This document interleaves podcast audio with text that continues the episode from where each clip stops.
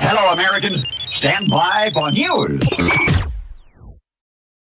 This episode is brought to you by Visit Williamsburg. In Williamsburg, Virginia, there's never too much of a good thing. Whether you're a foodie, a golfer, a history buff, a shopaholic, an outdoor enthusiast, or a thrill seeker, you'll find what you came for here and more. So ask yourself, what is it you want? Discover Williamsburg and plan your trip at visitwilliamsburg.com.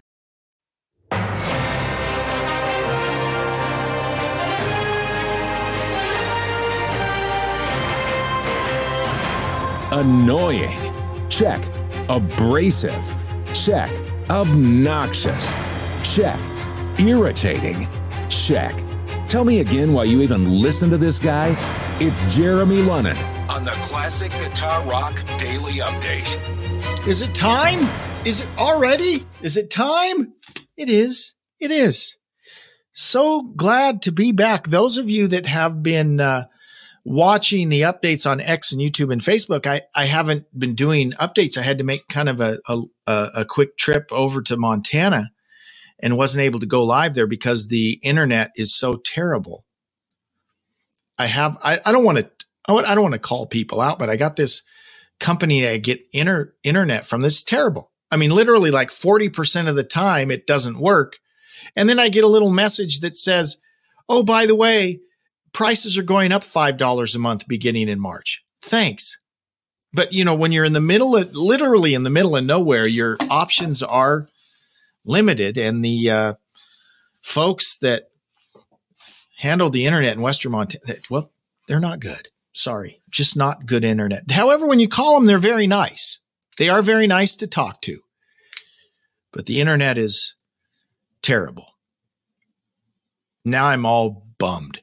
Anyways, welcome to the uh, daily update. It's, uh, what is it? It's February 21st, 2024. Glad to have you here. Mick Jones of Foreigner has opened up about being diagnosed with Parkinson's disease. Glenn Tipton and Judas Priest also diagnosed with Parkinson's about three years ago. So now Mick Jones also that explains why he has not been touring with Foreigner. Foreigner's currently traveling North America on their farewell tour, but Jones has not performed with them since 2022.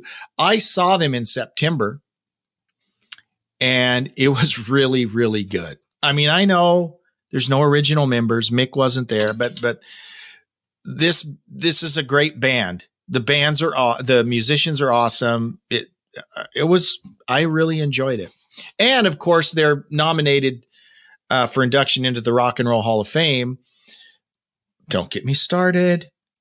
About 20 years too late, but they are at least getting nominated. Quote, this is from uh, a social media post quote fans will have become very aware that for some time now i have not been performing on stage with the band. Several years ago i was diagnosed with parkinson's disease. I want everyone to know that i'm doing all right. However i've always liked to be at my best when performing on stage and sadly at present i find that a bit difficult i'm still very much involved in the background with foreigner and remain a presence so um, oh it continues parkinson's is a daily struggle the important thing is to persevere and remind myself of the wonderful career I've had in music. I thank all the fans who have supported Foreigner throughout the years and continue to attend our concerts. I want you to know I appreciate your support. It always means so very much to me, but especially so at this point in my life. So, Mick Jones, phenomenally talented, and I'm a big Foreigner fan. People give him the corporate rock label and all that, but I love Foreigner. Lou Gramm was tremendous, and just the the team of Mick and Lou, and they just they made some great albums and great tunes. Love the Foreigner. Jon Anderson said he was glad he'd seen the classic spoof documentary This Is Spinal Tap before Yes toured their 1983 album 90125. Um, the the cult movie was released a few weeks after the British Prog Giants commenced a 110 date, 10 month global road trip in 1984. So they apparently had done a few shows before he'd seen Spinal Tap, but he did see it. And Jon shares that among the memorable events along the way during that 90125 tour was the cancellation of North American dates because guitarist Trevor Rabin needed surgery after a bizarre swimming pool accident. And then later, due to a contract dispute, Yes had to screen two Bugs Bunny cartoons in place of an opening band at some of the shows. I have no problem with watching Bugs Bunny instead of many opening bands. I'm just saying. Even more memorable was the group's visit to Argentina soon after the Falklands War, when anti British sentiment remained high. Escorted by Argentine jet fighters, a military motorcade, and several hundred armed guards, they went on stage with Anderson being told he'd probably be the first target of any assassins. so, whoa! Falkland Islands. Do you remember that? Wow, that's a blast from the past. Quote, this is from Jon. I was in the south of France and I'd let go of Yes because of a very bad experience with producers and managers trying to make an album in Paris that never worked. Uh, much of this you can talk about. This is from an interview with Rick Beato. If you don't follow Rick Beato on YouTube, what are you waiting for? What are you waiting for? Great long form interviews with uh, well, Jon Anderson is the recent one. I recently watched an interview with Andy Summers, uh, Yngwie Malmsteen, Steve, uh, you name it. Rick Beato's probably interviewed him and you can, and I'm talking like an hour long, two hour interviews in depth. And this is where I'm getting this from, from, uh, Jon Anderson.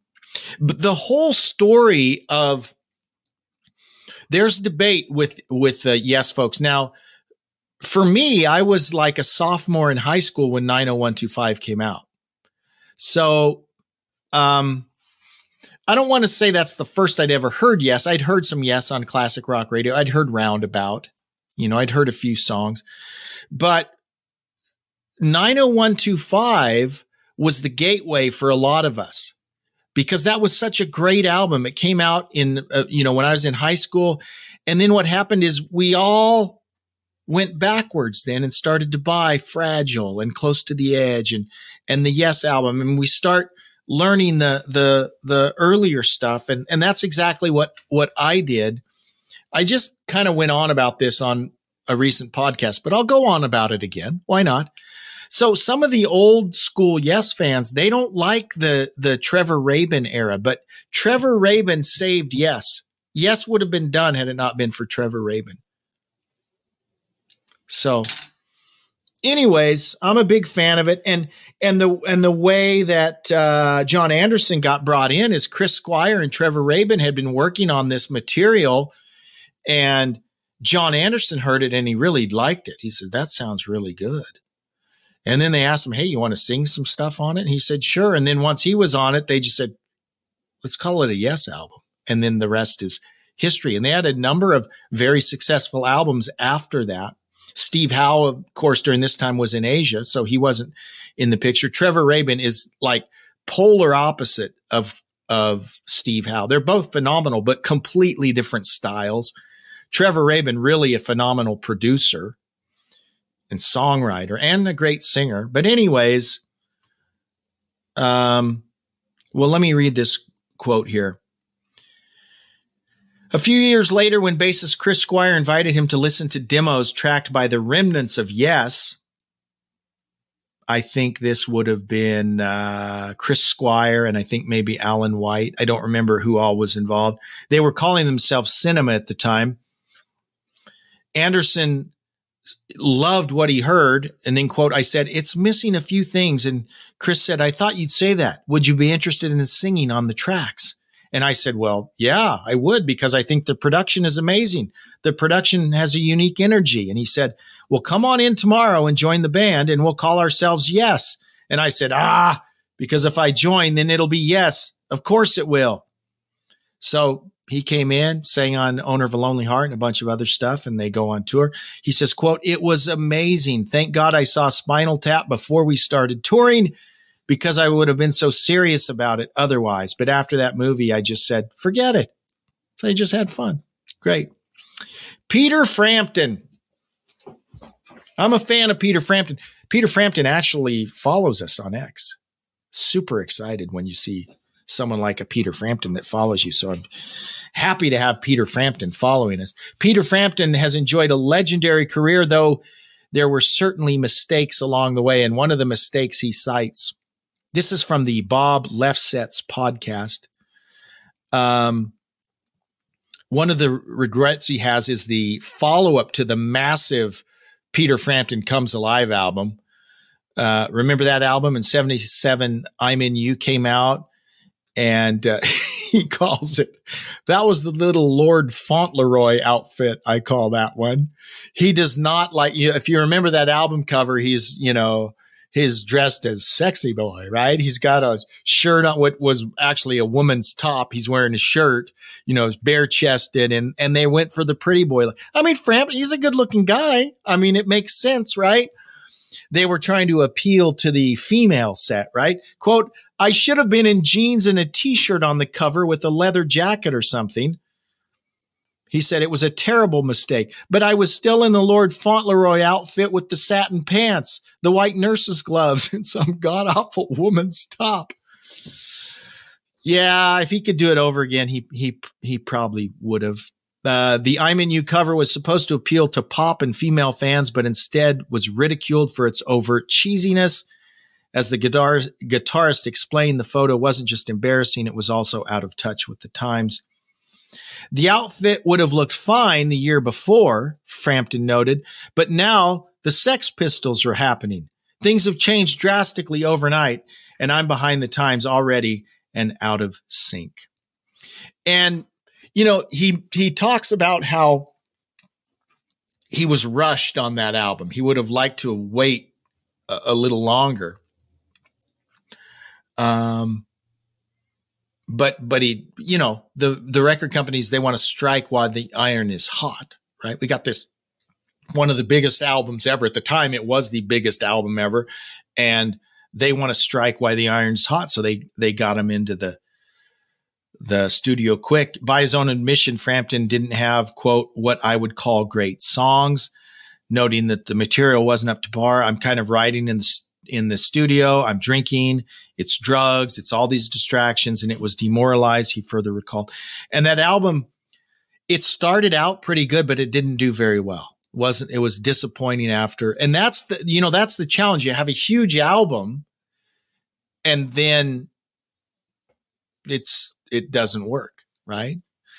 Uh, so anyways, that's it is what it is. He regrets that album cover. I don't know how much the album cover impacted the performance of the album. It, it might have, maybe not, but he would have liked more time to to craft a better album. In a new interview with Germany's EMP, Iron Maiden singer Bruce Dickinson was asked if there are certain places, people, situations, hobbies that influence his creativity and inspiration. He says, quote, I think if you're creative, then you just have to be aware of when creativity may strike and be prepared to abandon all those ordinary things that everybody else thinks are important for that special moment, which has just fallen and hit you on top of the head, which can be very frustrating for the rest of humanity when they want you to go to dinner. But you actually want to write the last page of something because you just happen to be in the mood. Things like that happen at odd and unusual times. It happens to me when I'm driving around, which is very inconvenient because you want to pull over and write something immediately, and often you can't. Or sitting on trains, strangely enough. But then somebody starts making a noise and distracting you, and you just get very, and it just got very inconvenient. So I like to be kind of lonely in a crowded room sometimes when I create. Sometimes I go off and just take a wander around the graveyard. I find that cheers me up. Bruce in the graveyard. His uh, Mandrake project will arrive on March 1st. That's coming up. All right, we've got uh, an email. They're taking me to task. Let's read it. Jeremy, let me get this straight. Did you really just say that Blizzard of Oz and Diary of a Madman are better than all Sabbath records?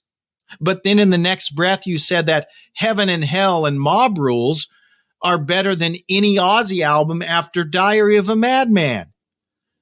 That seemed pretty bold, just trying to wrap my head around that.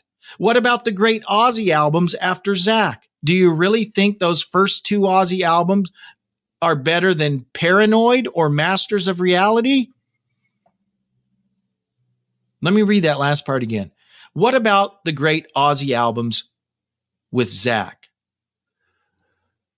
I guess he's saying, I think the Blizzard albums are better than those. Yes, I do think. And I think all of the Sabbath albums are better than anything, or, or, or, or blah, blah, blah, Heaven and Hell and Mob Rules are better than anything that Zakk did. Yes, I do. Uh, and then he says, Do you really think those first two Ozzy albums are better than Paranoid or Masters of Reality? Yes, I do. So yeah, that's how I feel. That's how I feel. Sorry. He says, I enjoy the podcast, even if you're wrong. Just kidding. so yeah, I think Blizzard of Oz and Diary are better than any Sabbath album. But I think Heaven and Hell and Mob Rules with Dio on them are better than any album after Diary of a any Ozzy album after Diary of a Madman. It's not that complicated. And there are other Ozzy album or other Black Sabbath albums that I think are better than anything after Diary. I, I just don't think Ozzy's catalog after Diary is that great. I mean, sorry. It's there's okay, there's good and Zakk's awesome, Jakey Lee's awesome. I just think that those those first two Ozzy albums are are better than any of them. They're at the top. And then I think that the the Dio Sabbath albums, not de- not dehumanizer, but Mob Rules and Heaven and Hell are better than anything Ozzy did after Diary of a Man. I don't think it's that controversial, but yeah, I believe that. I stand by that. Thank you for your email, even though you didn't sign your name. But thank you for your email and thank you for listening. And thank you all for listening. You can always email me at classicguitarrock at mail.com. If you missed the daily updates yesterday that you usually watch on X or YouTube, I did record those and post those as podcasts. So you can check those out. They are being posted as podcasts now. And we'll do it all again tomorrow. Thank you so much for joining me. As always, live long and prosper. Take care. What you just said is one of the most insanely idiotic things I have ever heard. Thanks for listening. You can email Jeremy at classicguitarrock at mail.com. Everyone in this room is now dumber for having listened to it. Tune in each weekday for the Classic Guitar Rock Daily Update.